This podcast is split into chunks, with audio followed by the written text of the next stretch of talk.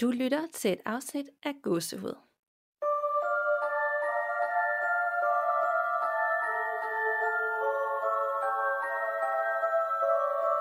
Hej Nana, Hej Danika, og velkommen til episode 69, som er et lytterforretningsafsnit.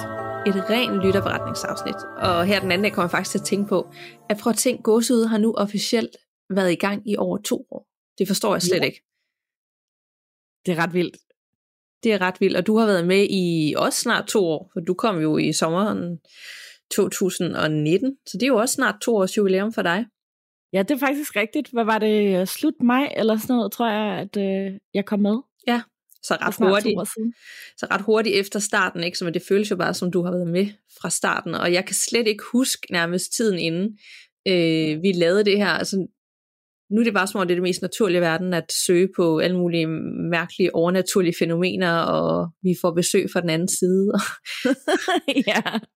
Meget hverdagsagtigt er det blevet på en eller anden måde. Det havde jeg virkelig ikke troet, hvis du havde spurgt mig for et, tre år siden. Nej, det er det. Altså, jeg, nogle gange kan jeg også godt blive sådan lidt ærgerlig over, om jeg måske nogensinde kan blive bange for noget igen, eller sådan, kan jeg nogensinde se en gyserfilm, der kommer til at skræmme mig rigtig meget igen?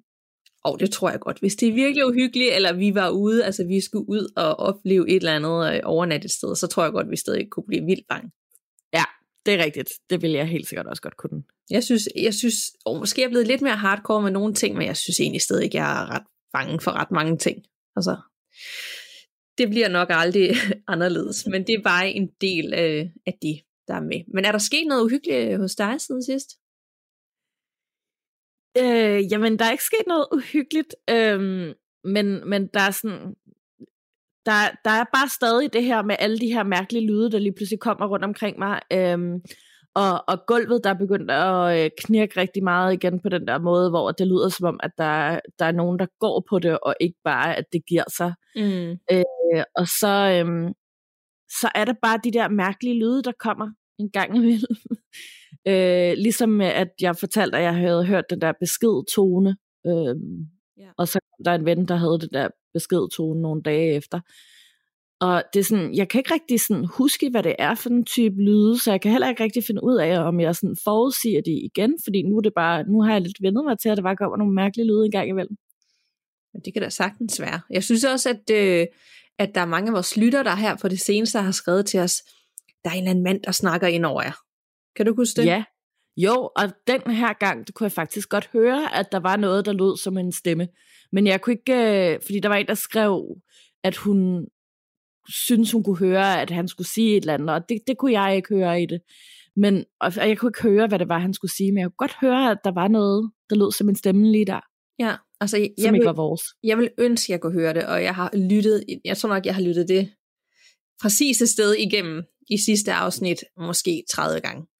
Fordi jeg så gerne vil have, også kunne høre det, ligesom at det jo ikke bare en person, der har sagt det, det var jo nok 4, 5, 6, og nogen har også skrevet privat til os, og der var, der var også en, der sendte sådan et klip af vores afsnit, hvor han havde ændret lidt for lydene, så det var mere tydeligt. Øhm, men jeg kunne, jeg kunne stadig ikke høre det. Jeg føler mig Ej. sådan, som om jeg mangler et eller andet i min hørelse, siden jeg ikke kan høre det, andre kan høre. De irriterer mig Nå, helt vildt. hvor underligt. Ja, ej, prøv lige at sende det til mig. Det, det lyder mega spændende, det vil jeg gerne prøve at høre. Det skal jeg nok gøre. Men ej, jeg vil også gerne kunne høre det, men omvendt, så, kunne det, så vil jeg jo også blive bange, hvis jeg så hører den mand sige et eller andet i baggrunden. Ja. Øhm, men øh, det kan jeg simpelthen ikke høre. Men jeg er sådan herhjemme, det er heller ikke, fordi der er sket det store siden sidst. Øh, 7. i 13, jeg synes også, der var sket nok sidst, men jeg er sådan begyndt virkelig meget at sige højt. Ikke bare, hvor jeg tænker det længere, men sådan højt. Nu skal jeg i seng, nu skal I øh, lade mig være, eller I skal lade mine børn være, eller I skal holde jer væk, jeg bliver bange. Altså det er bare sådan det ja. hver dag, jeg går rundt sådan og siger det sådan for mig selv. Sådan, Føler, føler du, at det hjælper? øh, det, det ved jeg ikke, om det gør, men det, jeg, jeg får det bedre, når jeg siger det, som om, nu har jeg gjort, hvad jeg kunne, og jeg ønsker mig alt god energi og force mig vidt lys. Nu kan jeg ligesom ikke gøre mere. Altså, Nej, så, det er øh, også det vigtigste, altså. Ja, netop. Og vi går jo og siger til alle andre, at de skal gøre det, og så er jeg jo nok også nødt til ligesom selv at prøve at gøre det, som vi, vi selv anbefaler andre at gøre. Ja, det er rigtigt. Jeg har det lidt omvendt faktisk, at jeg er lidt nysgerrig på, hvad, hvad alt det her med de her lyde handler om. Så jeg begyndte sådan at spørge nogle gange, øh, hvis der er nogen, der har en besked til mig, så giv mig et tegn, og så prøve at holde øje. Men jeg har ikke rigtig, øh, der er ikke rigtig sket noget der, men jeg er, sådan, jeg er begyndt at blive lidt mere nysgerrig, og lidt mere modig, sådan, så hvis der er noget, så vil jeg gerne lige så må de gerne være lidt tydeligere over for mig. Ej, hvor er du cool. Det er da mega cool at bare sige det. Altså, det er som om, vi er sådan to yderpoler, ligesom at øh, lytterne her, der er jo også nogen, der, det, det kan ikke blive uhyggeligt nok, øh, og de synes, vores øh, podcast er sådan noget, man falder i søvn til, og så er der andre, der bare slet ikke kan lytte til det om aftenen, fordi så kan de ikke sove i en uge, og nogen kan lide, elsker lydeffekterne, for de bliver mere bange, og nogen hader dem. Så det er bare, ja. det er bare sådan, vi mennesker er udstødet, nogen er bare mere bange end andre. Ja, det er det, ja. ja men, men det er helt klart også i det her arbejde med det, og, og når vi har talt med Janne og Louise for eksempel, der sådan har gjort mig mere modig omkring at, at gøre det. Jeg vil stadig ikke ture og lege med ånden i glas eller et Ouija-board eller noget i den stil. Det, det vil jeg slet ikke ture stadig. Mm-hmm. Men, men jeg er meget sådan, og jeg, jeg vil også gerne prøve at aktivere de der guider, disease, man har, sådan, og bede dem om hjælp. Det gør jeg ret meget lige i øjeblikket, fordi ja. at jeg er meget frustreret omkring en masse ting. Så jeg spørger dem ret tit, men jeg, altså, jeg har ikke lært at få svarene endnu. Nej, men det kommer nok lige pludselig, når du mindst yeah. venter det. Ja, yeah, det håber jeg. Og så skal du fortælle mig og alle dem, der lytter med om det. Det kan du tro. Men øh, inden vi lige hopper til dagens lytterberetninger, så skal du derude lige have en sidste reminder om den her rabatkode, vi har skaffet til jer til HelloFresh, inden den udløber. Fordi både Nana og jeg har testet det her hjemmelavet mad de seneste fire uger, og øh, vi kan begge to med hånden på hjertet anbefale de lækre måltidskasser. Og som eksklusiv lytter af Gåsede Podcast, så får du med koden HelloGH op til 725 kroner i rabat, og det svarer til cirka 30% på de første to bokse og 10% på de efterfølgende. Men man styrer altså helt selv, om man bare skal prøve det en enkelt uge, og hvor mange dage på en uge, og hvor mange personer det skal være til, og til med også de retter, der skal i måltidskassen. Du kan vælge mellem 14 måltider, så du er helt sikker på, at du får noget, du vil elske.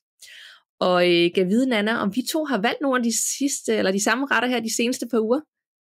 Ja, det, øh, altså, jeg har fået utrolig meget paneret kød, øhm, og det, øh, det behøver man ikke, men det er sådan lidt tilfældigt, at jeg har valgt nogle retter med det, fordi jeg virkelig har været glad for alle de her asiatisk inspirerede retter, og der, der er en del af det, hvor der har været noget paneret øh, kyllingkød for eksempel. Øh, vi har fået sådan lidt forskelligt. Meget af det der Asian og noget øh, øh, varm salat med halloumi. Det er en af de bedste retter, jeg har fået overhovedet og det lyder også godt. Altså, vi har også været ude i det asiatiske køkken, men vi, vi gik også lige sådan en meksikansk vej en enkelt uge, og har kørt mange vegetarretter. Der var sådan et meksikansk take med nogle søde kartofler, masser af grønt og guacamole og linser. Øh, men den ret, der nok har imponeret mig mest den seneste uge, det ved jeg ikke, om du har fået, men det var sådan en risret med sådan nogle store tierrejer, der var marineret. Hold nu op, det var godt. Den, øh, den tror jeg faktisk er lige den sidste, som jeg skal have i aften, og det glæder jeg mig også helt vildt meget til. Det skal du glæde dig til. Den var så god. Og så var der også øh, risotto en enkelt dag, vi fik herhjemme, og det går man heller aldrig galt i byen med. Nej, det gør man ikke. Det er lækkert. Men nu vi er ved vejs ende her i samarbejde, hvad synes du så har fungeret bedst? Jamen altså, jeg synes, det har været øh, så fedt bare at øh, få det hele serveret øh, i passionsanrettede pakker, mere eller mindre. Ikke? Øh, så det har været simpelthen så let at gå til, og man har bare kunne slå hjernen fra og følge den her opskrift. Så jeg har fået meget mere god og nærende, ordentlig mad, end jeg har fået i lang tid faktisk, sådan mere øh, kontinuerligt. Øh, jeg synes nemlig også, de er skide gode til at lave gode grøntsagsretter, få snedet grøntsager ind, for eksempel i en fars til en bøf og sådan. Mm. Øhm, så det har, det har været rigtig fedt. Ja, og også netop som du siger det med, at alle ingredienser bliver udnyttet. Vi har absolut intet madspil haft øh, herhjemme netop, fordi det har været nøjemål af, og det synes jeg personligt er umuligt, når jeg selv handler ind til aftensmad. Der er altid et eller andet, der ender med at ryge i skraldespanden sidst på ugen. Ja, det synes jeg nemlig også har været super fedt. Og også en, en ting, jeg synes, der har været mega fedt for mig med det her, det er nemlig, at øh, den mindste kasse, man kan købe det til to mennesker, så det er lidt for meget til en person. Men jeg synes, det har været super fedt at kunne spise resterne til frokostdagen efter. Nå ja, så har man faktisk haft til begge måltider. Ja. Og så også det faktum, at man, altså vi er i hvert fald gået hen og fundet ud af, at det faktisk spares penge, i stedet for, at, at vi går og handler aftensmad sådan for gang i løbet af ugen, eller ryger i takeaway-fælden. Så øh, sådan, overordnet set, så, øh, så har det virkelig fungeret godt. Ja, jeg er fuldstændig enig.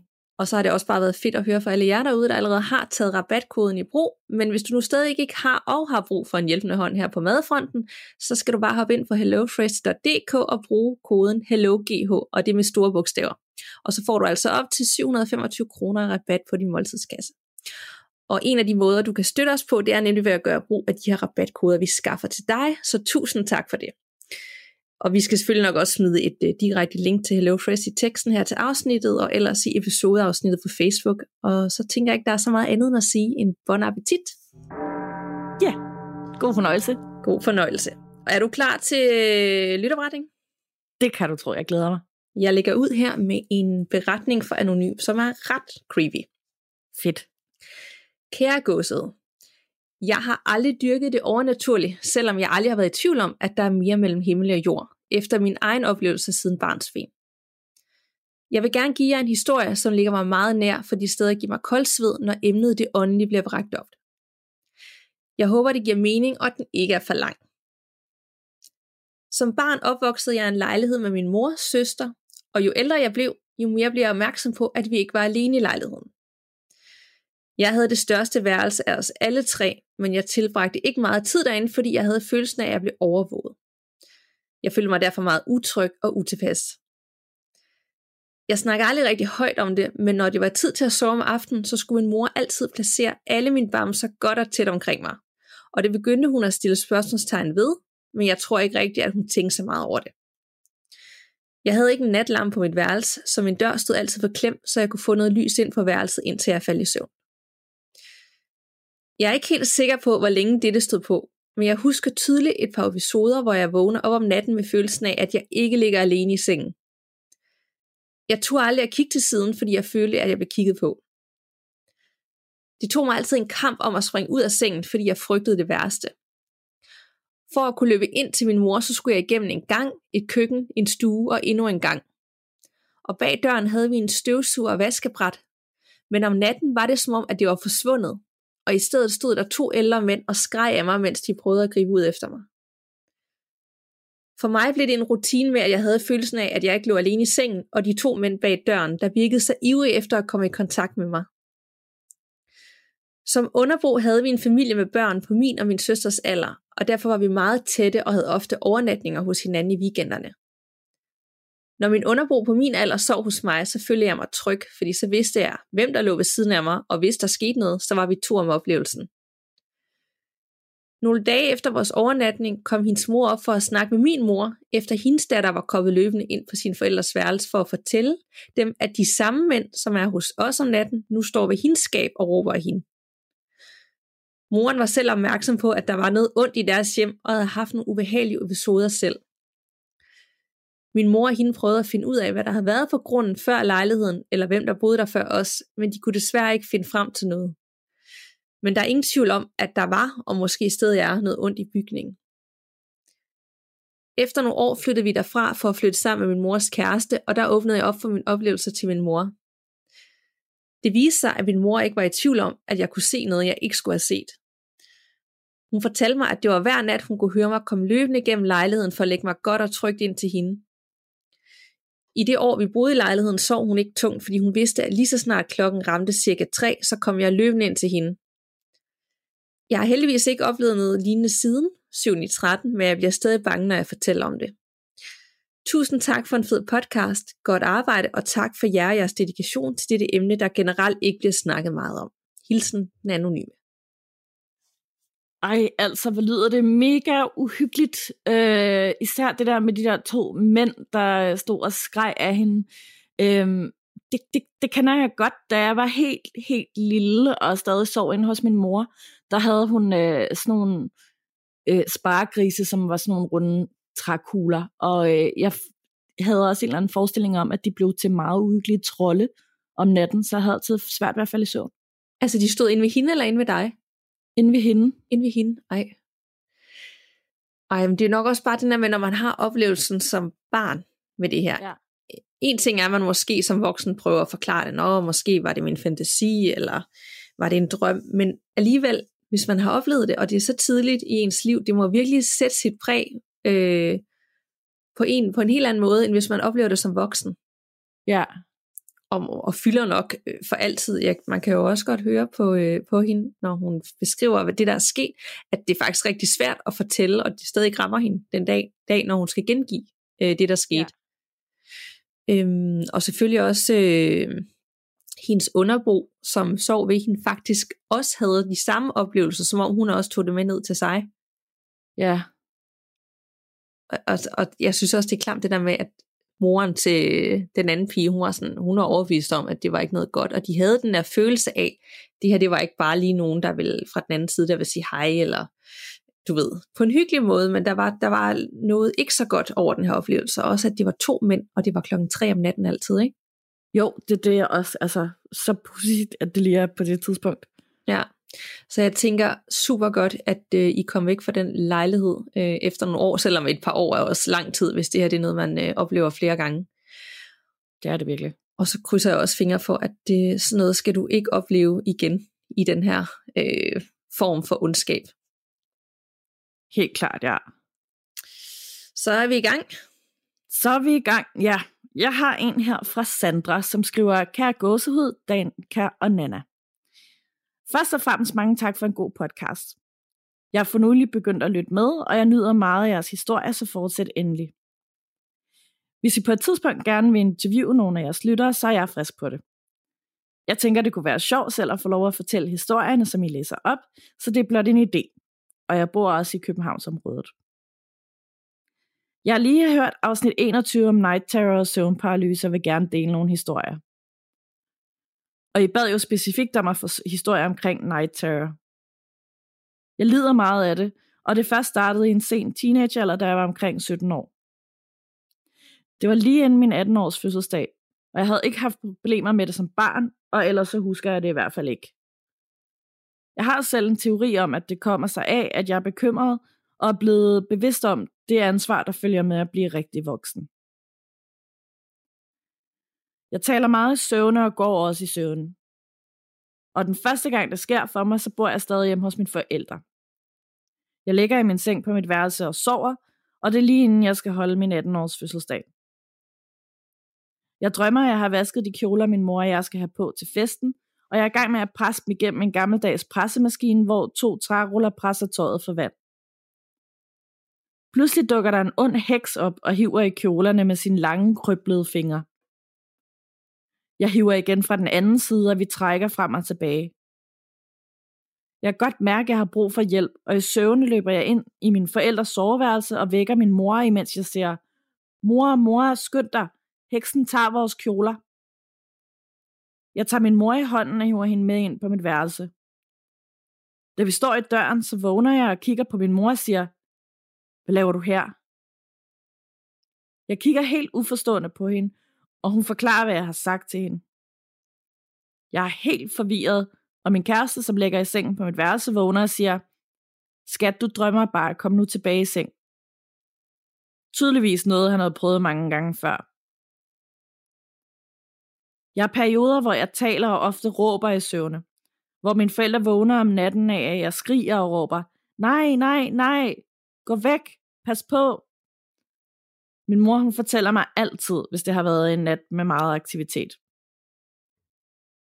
Jeg husker ikke selv, at jeg går i søvn, men ofte kan jeg huske ret tydeligt, hvad det er, jeg drømmer. Det er tit meget præget af katastrofer, som jeg flygter fra. Laviner, vulkanudbrud, terrorister, der vil tage mig og min familie til fange og slå os ihjel. Det er meget ubehageligt og føles meget virkeligt, når det står på. Jeg kan vågne fuldstændig badet i sved og frygt og vågne med et sæt og være meget lettet over, at det er en drøm. Nogle gange er det som om, jeg godt ved, at jeg drømmer, men at jeg i det øjeblik er tæt på at vågne og er mere bevidst. Ofte vågner jeg, og hvis jeg falder i søvn igen med det samme, så falder jeg tilbage i den samme drøm. Night Terror rejser. Jeg elsker at rejse, men jeg er ikke god til at sove nye steder, hvor jeg ikke har været før, så min night terror er meget slem, når jeg er på ferie. Jeg var på et tidspunkt på ferie i Thailand med en god veninde, og jeg var ved at drive hende til vanvid. Jeg vågnede næsten hver nat og talte i søvn, satte mig op og havde åbne øjne, mens jeg talte til hende. Den ene nat satte jeg mig pludselig op og pegede over mod gangen, og døren og sagde, Tanja, der er nogen ved døren. En anden nat sagde jeg, pas på, der er en, der er ved at tage din punkt. Og en tredje nat rejste jeg mig op og gik hen til min venindes seng, lagde hånden på hendes pande og sagde, er du okay? Jeg kan kun forestille mig, hvor creepy det må have været for hende. Hun kendte mig rigtig godt, og vi talte meget om, at hun bare skulle sige til mig, at jeg drømmer, og at jeg skal lægge mig til at sove igen. Det virker nemlig som regel. Men hun blev dog nogle gange i tvivl. Især når jeg sidder der med åbne øjne og helt seriøst siger, at der står nogen i gangen. Min egen teori er, at jeg var bange for, at der skulle ske min veninde noget på ferien, og derfor havde de her ubehagelige drømme. Min første lejlighed. Da jeg flyttede hjemmefra, var min mor meget nervøs for, at der skulle ske mig noget, og at jeg skulle gå ned på gaden i søvne. Det er heldigvis aldrig sket, men der er sket sjove ting.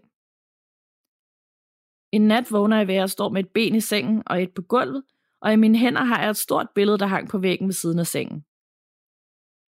Jeg husker tydeligt at have drømt, at billedet var ved at falde ned af væggen, og at det ville mase mig og smadre i tusind stykker.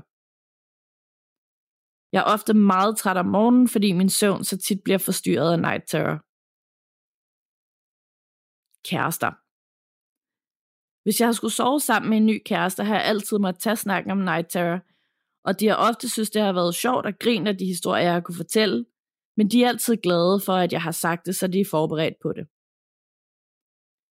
Det svinger meget, og jeg har en fornemmelse af, at det kommer mest i de perioder, hvor jeg har travlt og er stresset og ikke får nok søvn, eller er meget bekymret.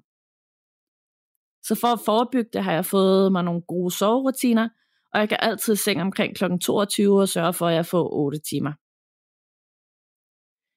Min kæreste havde en meget sød historie, som skete for en måneds tid siden. Han er begyndt at se en serie, som jeg har set, da jeg var omkring 14-15 år gammel. Det er sådan en rigtig ungdomsdrama kærlighedsserie. Og den har en titelsang, som er rigtig god. En aften sætter han et afsnit på, og jeg lægger mig til at sove. Efter en time sætter han næste afsnit på, og titelsangen starter. Jeg sætter mig op i sengen og siger, ej, den er så god. Og så begynder jeg ellers at scrolle med, i don't wanna be anything other than, og så videre. så de har tydeligvis set OC. Min kæreste fortæller mig historien om morgenen, og jeg tror, han laver fis med mig. Jeg kan ikke selv huske det, så jeg har gjort det i søvn. Meget sødt og sjovt.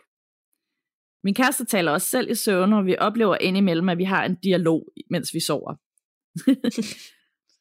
Ofte vågner jeg så, og det min kæreste siger, giver ikke så meget mening, men det er rigtig sjovt. I andre perioder har jeg også sjove og gode drømme. Jeg er begyndt at skrive dem ned, så jeg bedre kan huske dem. Både de gode og dem, der ikke er så sjove. Jeg har virkelig overvejet at prøve drømmetydning eller hypnose for at forstå og måske undgå night terror. Det kan være meget ødelæggende for min hverdag, da jeg er meget træt og udmattet, hvilket jo giver rigtig god mening, når man har brugt hele natten på at flygte fra forfærdelige hændelser. Jeg er selv psykoterapeutstuderende på tredje år, og vi har arbejdet meget med hypnose og indadvendthed. Det er meget spændende og tydeligt, at hvis en person er åben for at arbejde på den måde, så kan man komme i kontakt med nogle andre dybere liggende ting, og finde svar i underbevidstheden, som fornuften ikke kommer med, når man er i almindelig terapi og er fuldkommen vågen og bevidst. Jeg har altid tænkt meget på, om der er noget mere mellem himmel og jord. Men jeg har ikke troet fuldt ud på det. Jeg har nok altid været lidt bange for, om der kunne være noget ondt. Som barn spillede jeg ånd i glasset med nogle skoleveninder, men det var alt for uhyggeligt, så det mener jeg kun, vi gjorde et par gange. Der skete, så vidt jeg husker, ikke noget, men det var bare virkelig uhyggeligt at sidde i et mørkt rum. Jeg vil lige slutte af med en sjov historie. Da jeg stadig bor hjemme og omkring 18 år, har jeg en aften været i biffen og set en film, som handler om krigen og Afghanistan. Og i filmen er der en scene, hvor der springer en vejsidebombe. Da jeg kommer hjem, går jeg i seng, og mine forældre vågner ved, at de hører et ordentligt bump inden for mit værelse. Min mor kommer så ind for at tjekke, om jeg er okay, og opdager, at jeg ligger nede på gulvet. Hun kigger på mig, og jeg forklarer, at jeg har drømt, at jeg skulle lave et rullefald ud af bilen på grund af en vejsidebombe. Så jeg åbenbart kastede mig ud i sengen og slået en koldbøtte af landet på gulvet. Det griner vi tit af, selvom drømmen var lidt uhyggelig. det er blot et udsnit af de oplevelser, der står tydeligst for mig. Jeg er meget interesseret i true crime, men da jeg faldt over jeres podcast, kom jeg i tanke om, at jeg havde læst en del gåsehudspøger som barn og unge. Jeg kan absolut ikke se gyserfilm, så en podcast som jeres er helt perfekt for mig. Det er nemmere bare at lytte frem for at se billeder. Jeg har også nogle oplevelser omkring min morfar, som døde, da jeg var 10 år, som måske også kunne være spændende at sende ind til jer. Og jeg har fået fortalt nogle ret vilde oplevelser, som en bekendt har haft, så hvis I har brug for flere lytterberetninger, så må I endelig sige til. Igen tak for en vild god podcast. De bedste hilsner fra Sandra. Hold nu op. Altså det var som om, at øh, hun beskrev mig på mange områder, alt det der med og drømme katastrofeting, og ting kommer efter en, og det er altid sådan lige sidste øjeblik, man skal redde nogen, og når hun er i udlandet, så kan hun ikke, eller på rejse, så kan hun aldrig sove på samme måde, og så går det helt amok med det der night terror. Altså det er præcis det samme som mig. Ja, jeg tænkte nemlig også rigtig meget på dig, da jeg læste den her historie. Også det der med at, øh, at gå og tage billeder ned fra væggene, som du har fortalt, at du gør. Øh, og det der med at være nødt til at tage snakken med nye kærester og sådan noget omkring, at man, man har det her, sådan, så de ikke bliver alt for forskrækket og bange. Ja, det der med, at man sådan blander andre ind i det og går sådan hen, og ja, det kan jeg også stadig gøre sådan, er du okay at røre ved nogens pande, ikke? Altså, så det er ikke bare ja. en selv, det, det kan også være andre mennesker, man sådan involverer i sin night terror. Ja. Det der så er bare i øh, hendes forretning, det er jo, at øh, hun, hendes kæreste også gør det, så de har deciderede samtaler. Det er jo ikke tilfældet herhjemme. Det, var, det lyder jo sjovt, det er det jo nok ikke, men du ved, det lyder meget sjovt, når man øh, forklarer det til andre. Ja, ja, det gør det. Jeg håber, det er nogle søde og gode samtaler, de har, når de så ligger der og taler sammen. Men det var en rigtig god idé også med drømmetydninger. Jeg synes også på et tidspunkt, så skal vi have et, øh, et decideret drømmeafsnit, fordi der ligger så meget og ulmer på en eller anden måde i vores underbevidsthed om natten. Øh, det var meget interessant, og vi har jo haft et decideret night terror afsnit og søvnparalyse, men måske gå mere ind i det der drømme og øh, man, hvad man kan bruge det til, og i forhold til forudsigelser, er det også der, hvor ens guider kan komme på besøg og sådan noget. Det tænker jeg kunne være meget spændende det synes jeg også kunne være vildt spændende at gøre. Øhm, jeg så også lige en artikel, der var nogen, der havde linket til inde i Two Girls One Ghost-gruppen på Facebook, øh, hvor der er en, en, øh, en klaverjant, der simpelthen mener også, at øh, nogle gange så kan vores drømme være vinduer til, øh, til hvad hedder det, andre dimensioner, hvor man lever, og så kan man ligesom få et glimt af, hvad der sker i en af de andre dimensioner. Okay. Det er jo et spændende take på det. Det er det meget, så det man oplever i drømmen er måske en portal til noget, som sker i et anden dimension, eller hvad? Ja, ja. Ej, okay, det, nu, det kan man gerne slet ikke lige nu. Nej. Men det lyder, det lyder jo mega interessant. Ja, virkelig spændende. Altså, ja, det, det skal vi helt klart dykke med ned i. Det skal vi. Og send ind i også øh, den beretning, var det en ven, du havde, der var ret vild. Vi kan aldrig få for, øh, nok lytterberetninger, og selvom vi har mange, så er det jo bare fedt, øh, at det fortsætter, og vi virkelig kan vælge nogle uhyggelige ud, og nogle lange og korte, og sådan kombinere det. Så man må aldrig holde igen og tænke, nu har de nok. Præcis. Send endelig alt, hvad I har afsted. Ja.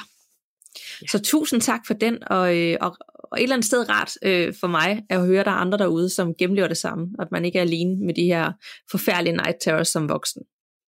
Det kan jeg godt forstå, ja. Selvom jeg selvfølgelig håber, at du også finder en løsning på det. Ja.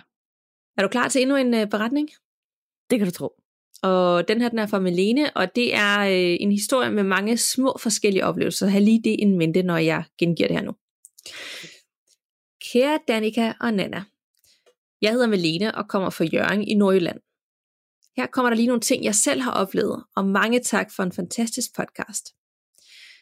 Da jeg boede i hus sammen med min mor og far, der oplevede jeg næsten hver dag, når jeg kom hjem fra skole og var alene hjemme og sad inde på mit værelse med lukket dør, at jeg kunne høre en ude i stuen råbe, Malene! Det var så tydeligt, at jeg tog mig selv i, at jeg skulle til at råbe ja. I selv samme hus, og det skal lige nævnes, at min farfar plus vores gode nabo næsten lige var død, der sad jeg inde på mit værelse med lukket dør. Pludselig kunne jeg bare mærke, at min venstre arm blev helt kold, og jeg fik kuldegysninger og når jeg skulle sove, kunne jeg høre, at det lød som om, der var en kæmpe fest inde i stuen. Det lød som om, der var en masse mennesker, der snakkede i munden på hinanden. Når jeg var alene hjemme i huset efter skoletid, kunne jeg tit høre vores dørklokke og kiggede så ud med det samme, og der var ingen udenfor. I huset oplevede vi også, at Toiletdøren var låst indefra, og det var altså selvom der ikke var nogen af os, der var på toilet. Her i den her lejlighed, jeg bor i nu, har jeg oplevet, at den samme CD er faldet ned bag ved fjernsynet af sig selv flere gange. Og jeg har også hørt en gå fra stuen og ud i gangen, og til med fået bekræftet en klavian, at der er en stille og rolig fredelig mand, der nogle gange tuller rundt herhjemme hos mig. Der var faktisk en aften, hvor jeg stod i køkkenet og ved at lave mad, hvor jeg kunne høre, at der stod en mand ved siden af mig og snakkede virkelig højt. Jeg forstod ikke rigtig, hvad der blev sagt, men jeg havde da lidt småt i øret bagefter. Jeg var på et tidspunkt med, er der nogen drengene, Mikkel, Nikolaj og Morten, oppe ved den som er et teater i den by, jeg bor i. Hvor jeg stod op på scenen, og hvor jeg kunne mærke, at der var en, der ville holde mig i hånden og æde mig for kinden. Det oplevede jeg to gange den aften. Jeg havde også på et tidspunkt en kæreste, hvor jeg var alene hjemme i hans etværelseslejlighed. Jeg havde været ude at tisse og gik ud i køkkenet for at gå ind i stuen og soveværelset. Da jeg var ude af køkkenet, kunne jeg høre brødresteren sige klik, og så var den tændt.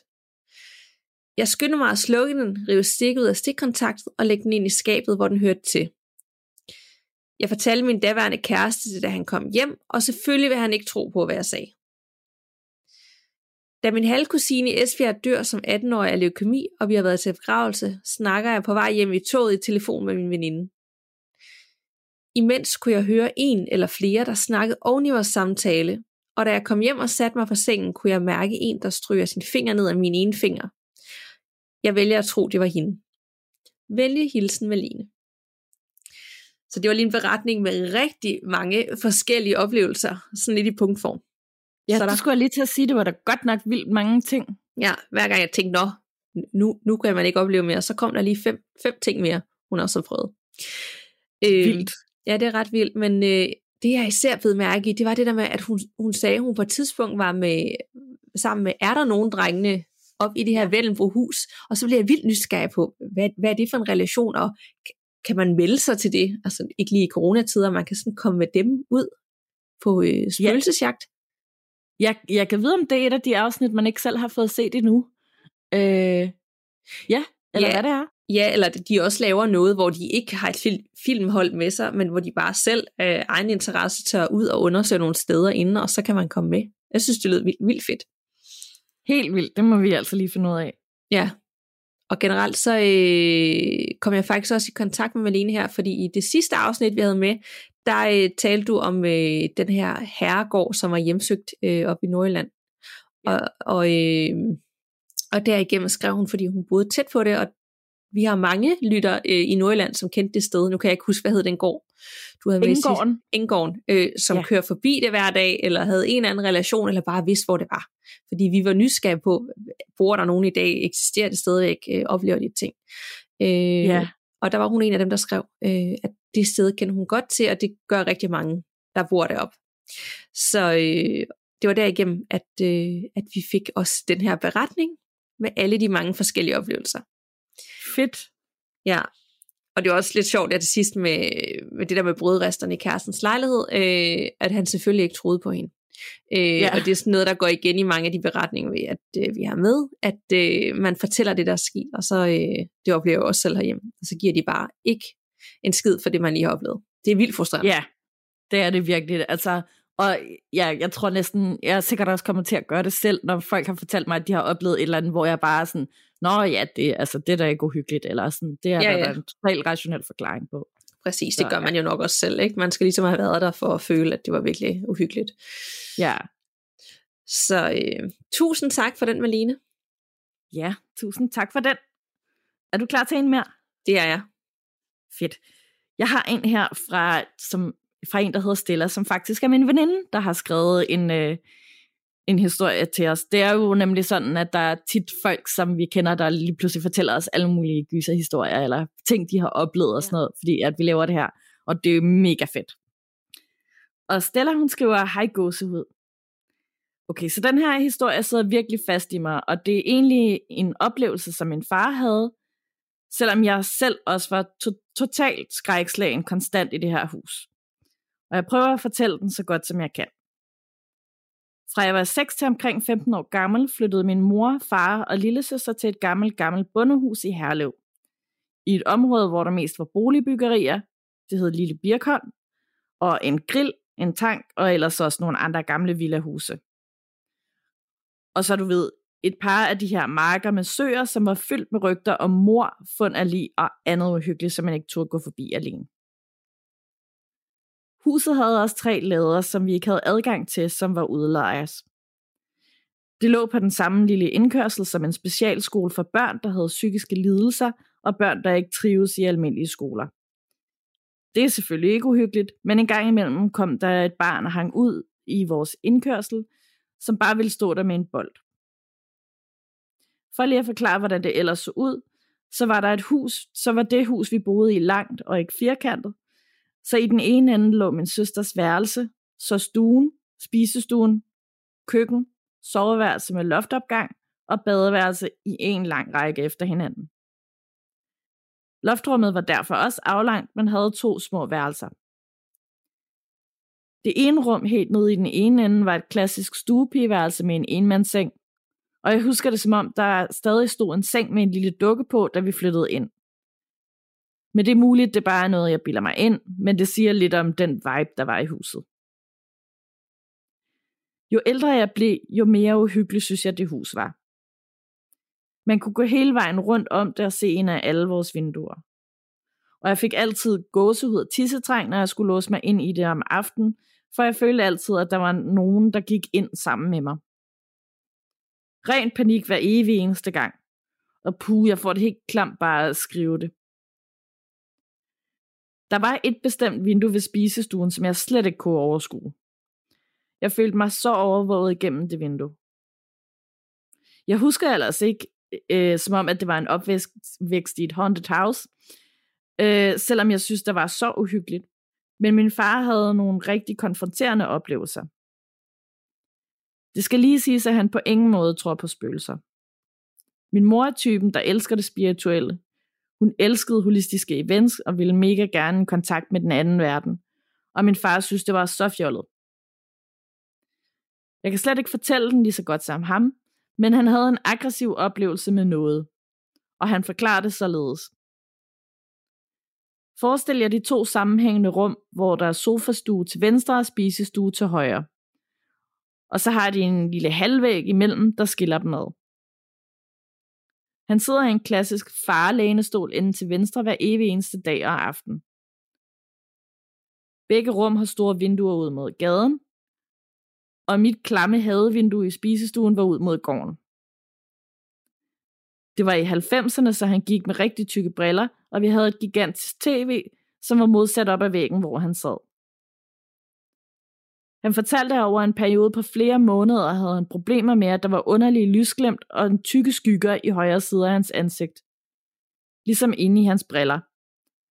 Og han forklarede altid med at vise en bevægelse med hans hænder, hvor han ligesom strækker armen helt ud og laver en hurtig bevægelse skråt ind mod sit ansigt og gentager bevægelsen.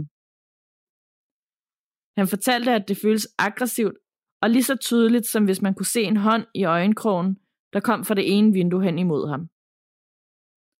Han undersøgte, om det kunne komme fra en bil, der kørte forbi og reflekterede lys fra deres lygter rundt i billedrammer og blev kastet frem og tilbage. Det var virkelig irriterende og generende, og han kunne ikke finde ud af, hvor det kom fra men det føles ret bestandt. Han kunne mærke, at det gjorde ham i mega dårlig humør, og det var hver gang, han satte sig i den stol for at se tv. Mest om dagen, og ikke rigtigt, når vi andre var der. Det var altid fra den samme retning, skyggen kom mod hans øjenkrog. Men når han kiggede, kunne han ikke se noget, og det var der også, selvom han trak gardinerne for osv. En dag, hvor det skete, rejste han sig demonstrativt og irriteret og var sådan, ah, for helvede, og følte, at han gik direkte ind i en person. Det var koldt, og han følte, det trængte igennem ham. Jeg kan ikke rigtig huske, hvad der skete her, eller hvordan han havde det bagefter, men han siger, at det stoppede efter det.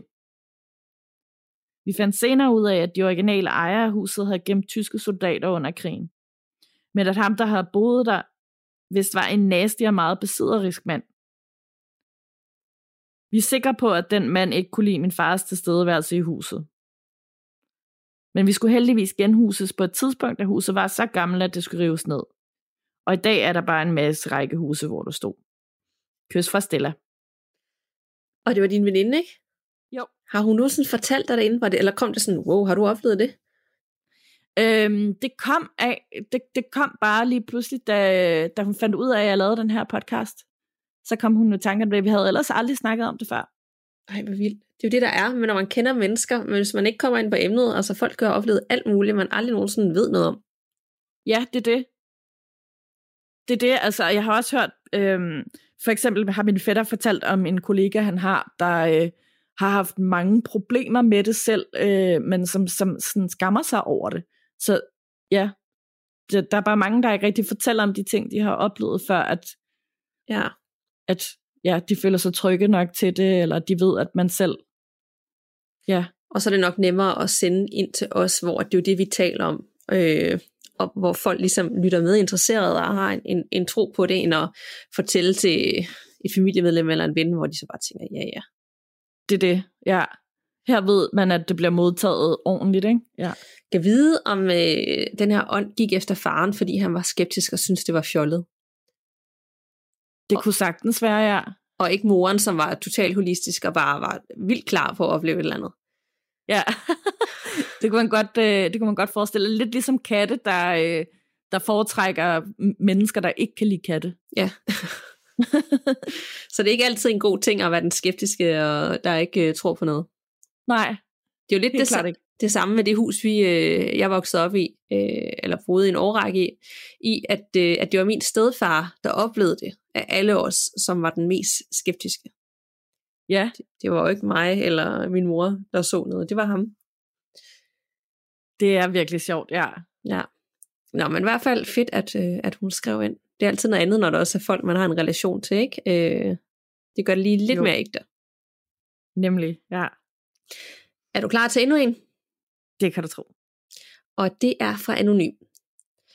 God aften, de damer. Tak for en rigtig god uhygge-podcast. Det var et tilfælde, at jeg fandt jer på Spotify, og ja, der er noter til hver af jeres afsnit derinde. Jeg sad og ledte efter spøgelseshistorier og faldt pladask for jeres podcast. Så tusind tak, fordi I dukkede op i mit liv, da jeg søgte.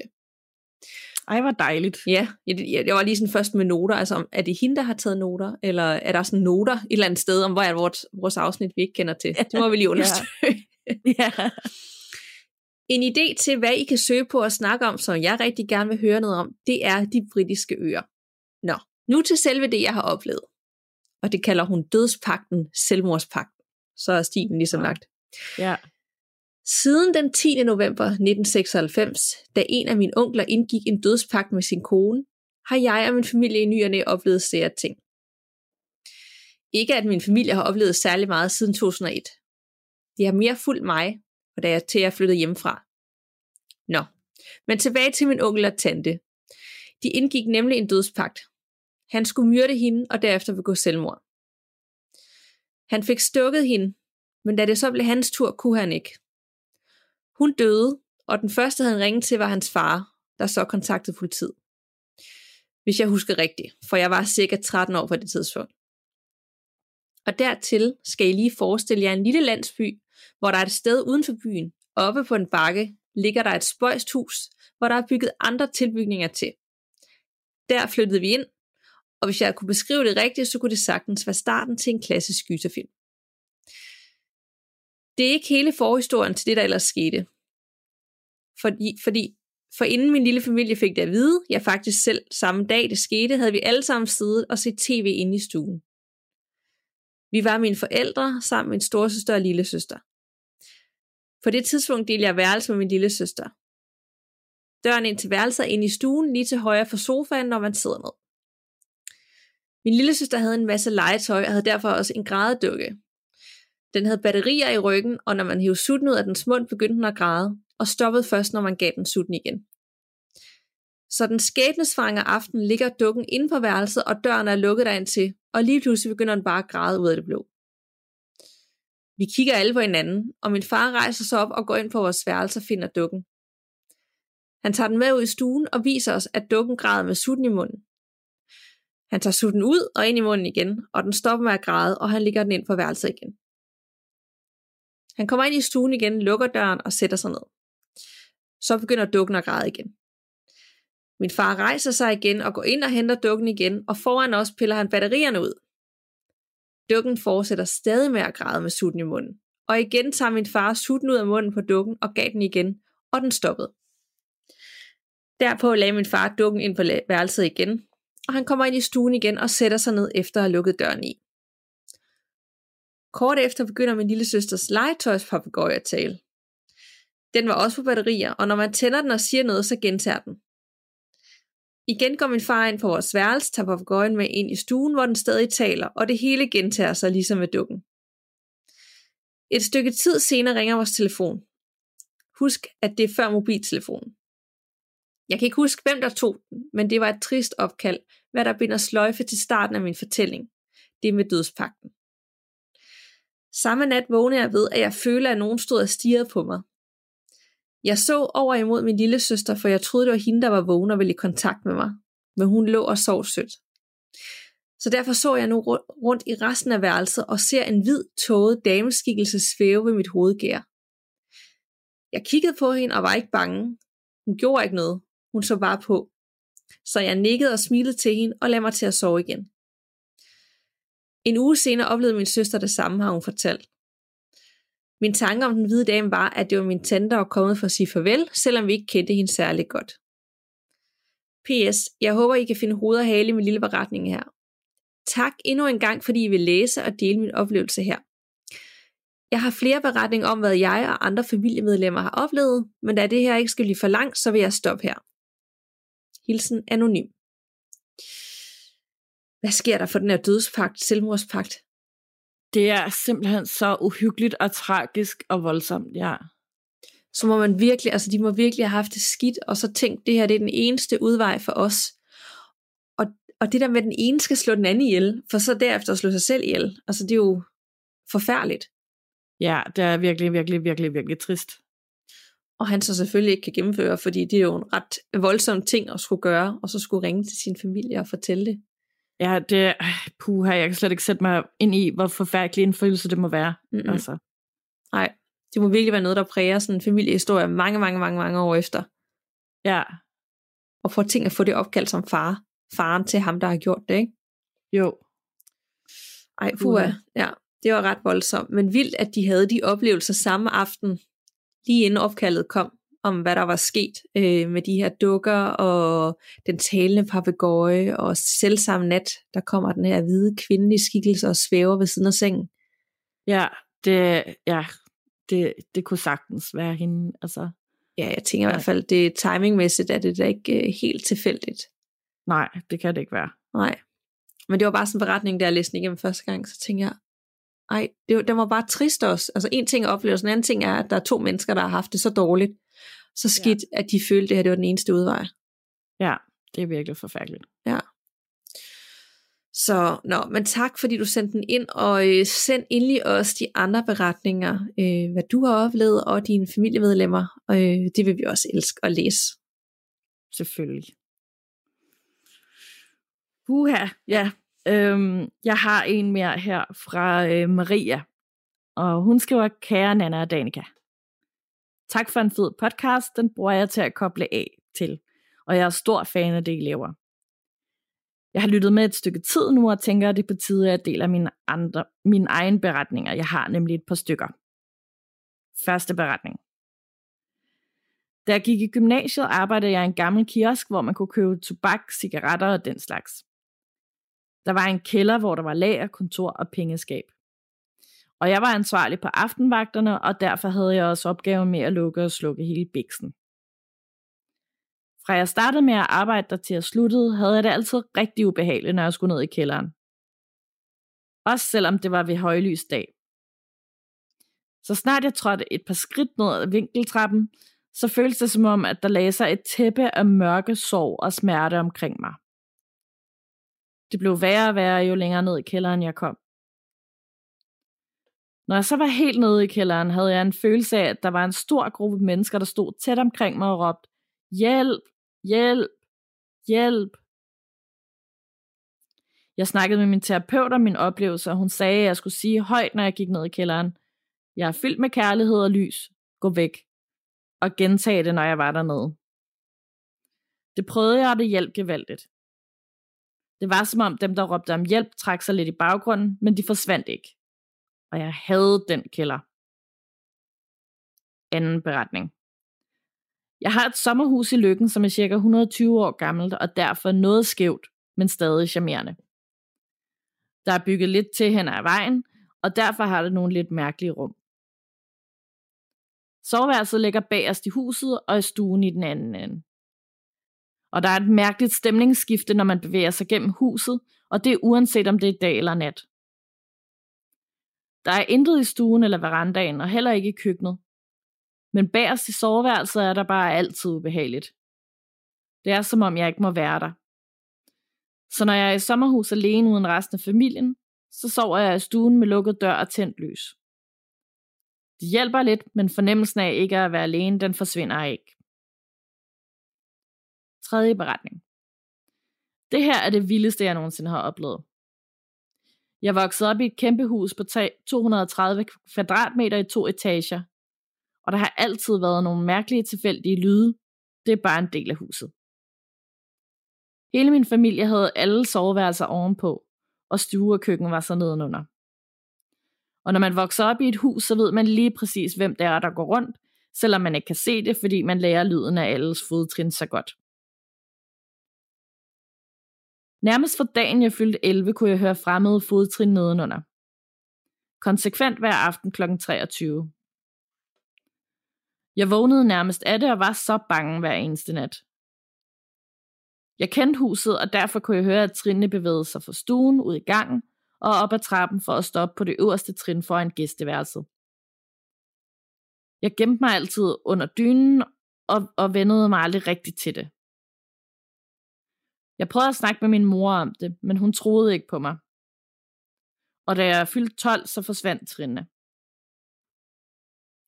Jeg spurgte mine forældre om husets historie, hvor til min far svarede, at der før også havde boet et par, der mistede deres datter til kræft. Og hun var 11 år, da hun døde. Det var mine beretninger. Tak fordi I tog dem med. Solskin hilsner fra Maria. Tak for det, Maria. Jeg er blevet virkelig øh, fast til det der med, at jeg er fyldt med kærlighed og lys, gå væk. Det kan være, det er det, jeg skal sige. Ja, det tænker jeg nemlig også. Og det er nemlig også noget, der er gået igen, som vi har hørt fra, øh, ja, altså både fra Janni og fra Louise og fra andre, som har skrevet ind med de her tips. Ja, ja, ja fordi ellers jeg er mere sådan, ej, jeg kan ikke lide det, gå væk, eller jeg vil gerne bede om at gå væk, men jeg, jeg glemmer helt den der vigtige del. Ja, det er rigtigt.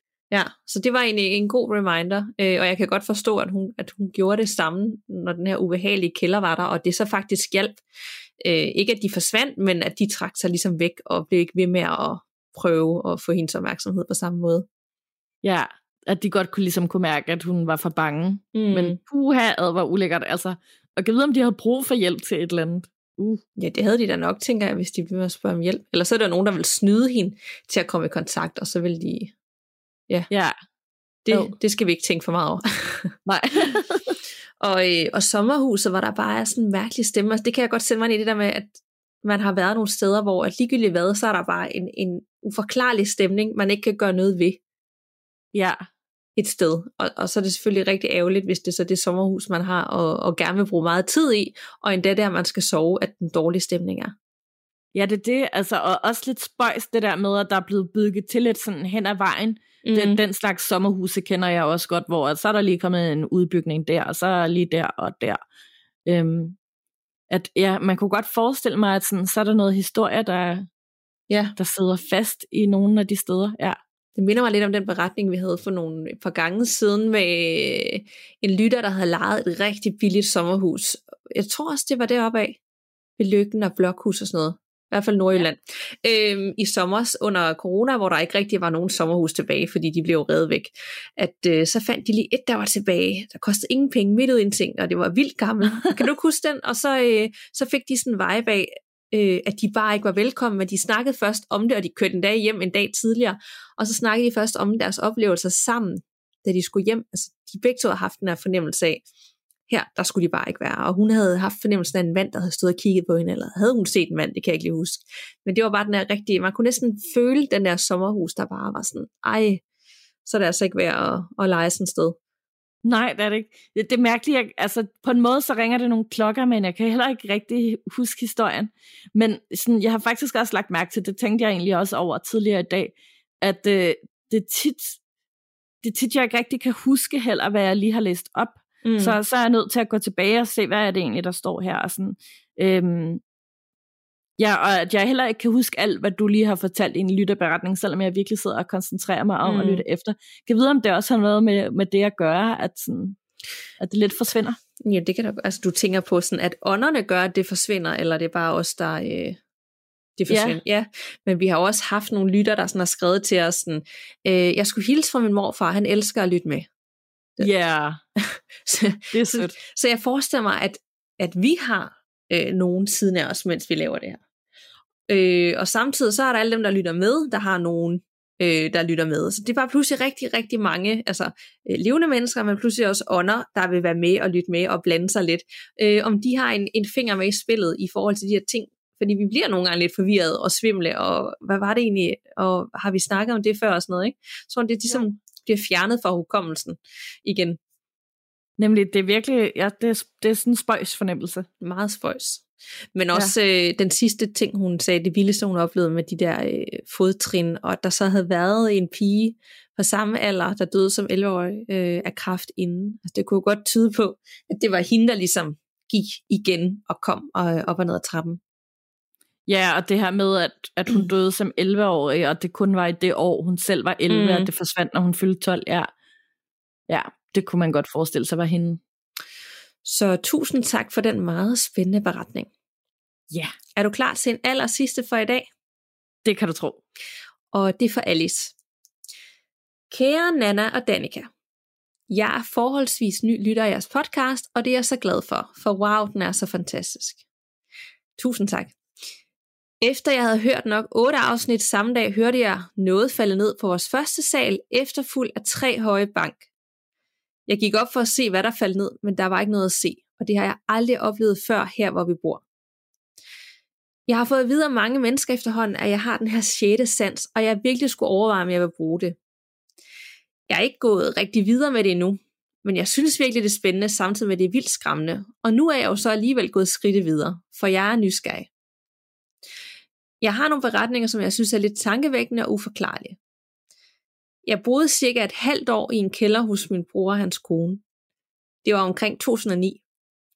I kælderen var der en dør til et værelse, som bandt og var svær at lukke, og den skulle have et ordentligt skub. Hver gang jeg lukkede den, så blev den skubbet op, og det var samtidig helt vildt koldt dernede, selvom det var sommer og ret varmt udenfor. Vi fik en klaviant ud, og hun sagde, at der var en gammel mand dernede, som ikke kunne lide mig. Hun prøvede at få ham videre, men uden held, og så flyttede jeg. Jeg har også et par oplevelser via drømmen, og de kommer her. En uge før 9. september 2001 drømte jeg lige præcis det, der skete. At World Trade Center blev angrebet, og det vil påvirke hele verden. Jeg tænkte ikke videre over den drøm, det var bare en af mange. Før ugen efter, hvor de viser det i fjernsynet. Og jeg stod bare der og var fuldstændig mundlam. Nogle år senere, i 2014 og 2015, er jeg i behandling for en spiseforstyrrelse. Og på det afsnit havde jeg en psykolog og en kontaktsygeplejerske, som talte meget med. Min psykolog skulle rejse på ferie i tre uger. Jeg drømte at kunne mærke efter på uger, at noget var galt med ham. Den sidste uge gik, og han kom ikke på arbejde, og det bekræftede mig, at noget var galt. For han var blevet meget syg på sin ferie og kunne ikke komme hjem på grund af det, og var først tilbage to måneder efter. Den anden drøm var omkring min kontaktsygeplejerske. Hun skulle igennem en lidt lang operation, og natten efter hun blev opereret, drømte jeg, at jeg var på operationsstuen, hvor jeg kunne se hende oppefra og holde øje med hende. Jeg kunne høre alt, hvad der foregik på operationsstuen. Det gik ikke helt efter bogen, og operationen varede yderligere tre timer. Næste dag inde på afsnittet fik jeg at vide af min psykolog, at hendes operation ikke gik helt efter bogen, og den var svær og havde varet yderligere tre timer. Der sad jeg også bare og var helt chokeret over, at min drøm stemte overens med det, som skete. Og hun har det heldigvis godt i dag. Jeg har lige så drømt, at min plejemor fik et hjertestop og kom på hospitalet. Næste morgen vågner jeg på min fødselsdag, og jeg var virkelig dårlig i hele kroppen, og især i brystkassen omkring hjertet havde jeg en meget, meget stærk smerte og følelsen af at skulle besvime. Det varede nogle minutter den morgen. Det går over, og jeg kommer til mig selv igen og bliver lidt urolig for, hvad det var. En halv time efter ringer min søster og siger, mor er faldet om med hjertestop for en halv time siden og på vej til hospitalet. Jeg tænker ofte over det med at drømme og mærke ting, der rent faktisk sker, og hvorfor. Det er lidt skræmmende, men jeg har lært at leve med det. Jeg oplever også søvnparalyse, nogle gange voldsommere end andre, hvor jeg efter sådan en omgang er fuldstændig drænet for energi resten af dagen. Det er virkelig ubehageligt. Hilsner fra Alice. Shit, hvor er det bare vildt, det der. Ja, at hun har så stærke forudsigelser for, hvad der skal ske igennem drømmene. Ja. Og ikke sådan det om det sker en gang om måneden. Altså det, der kan gå flere år imellem, så har hun den der meget øh, voldsomme drøm med 9-11, og så sker ja. det en uge efter, og så kan der gå mange år, og så er det i forhold til personer, hun måske har en relation til, ikke? Jo. Jeg ved, om det egentlig er noget, man sådan burde finde ud af, om man skulle bruge aktivt til et eller andet, eller om sådan, sådan er det bare det, det du kan. Ja, det er også lidt farligt at begynde sådan at, at kontakte andre mennesker, eller sige, jeg har lige drømt det her. Øh, fordi i værste tilfælde kunne man gøre folk vildt bange. Ja, det er det også, altså, hvis man ikke ved, at sådan, det her det er en forudsigelse. Ja, for der må også være nogle drømme, hvor du ved, du ikke rammer plet, og så skete det ikke lige sådan. Jeg ved faktisk, ja. jeg ved slet ikke, hvordan jeg ville håndtere det, hvis jeg havde den evne, at jeg drømte noget så klart, som så skete efter. Nej, det vil jeg heller ikke. Vi har haft nogle beretninger før øh, tidligere, hvor, det, hvor der også er andre folk, der har den her evne. Øh, og på en eller anden måde, så, så er det næsten værre for mig, end hvis jeg havde evnen til at se nogen, eller høre nogen under. Men det der med, men det er en helt anden, et helt andet ansvar, man bærer, når man sådan kan forudsige så store og voldsomme ting, og hjertetilfælde, og tragedier, og ulykker, og angreb. Ja, det det. Altså, jeg kunne også godt forestille mig, at der fulgte en eller anden dårlig samvittighed med, fordi sådan, åh oh, nej, kunne jeg have gjort noget for at forhindre det her? Ja. Og jeg håber og tænker, at man måske også kan lukke for den del, hvis man ikke er interesseret i det. Og det er jo ikke sikkert, at det er noget, man har lyst til at ja. opleve. Altså, så må man måske kunne lukke for det, ligesom man kan lukke for så meget andet. Ja. Det er noget, vi det skal... Håber jeg også, man kan. Jamen, jeg tænker, at det er noget, vi skal når vi skal lave det her drømmeafsnit, så vil det også være en, øh, en meget spændende ting at have med, det der med, at der er mange folk, der drømmer noget, der sker i virkeligheden. Helt klart, ja. Ja. Så kom vi alligevel igennem syv meget forskellige, og uhyggelige og hjertevarme og, og sjove, øh, uhyggelige beretninger. Ja, det må man sige. Det var en dejlig omgang igen. Og vi kunne jo øh, fortsætte i fire timer endnu og, og læse 50 beretninger op, men vi skal jo også passe på nogle gange, at det ikke bliver for langt. Men en ting, jeg tænker, vi snart skal gøre igen, som vi gjorde sidste år på samme tid, det var, at vi lavede den her øh, live øh, på Facebook-gruppen, hvor vi læste beretninger op øh, live, og I så kunne være med og, og stille spørgsmål, og vi kunne tale om den sammen. Det var simpelthen så fedt sidste år. Helt sikkert, det synes jeg bare, vi skal gøre igen nu er vi jo stadigvæk alle sammen hjemme, og det kommer vi nok til at være noget lidt tid endnu. Så, ja. øh, så lad os lige arrangere det, og øh, så kan vi også få læst ja, mange, mange flere beretninger, hvis I er klar på det derude. Helt sikkert, det synes jeg lyder som en god plan. Men øh, tak for snakken, Anna. I lige måde. Vi lyttes ved, og pas på derude. Man ved jo aldrig, hvad der venter bag den næste dør.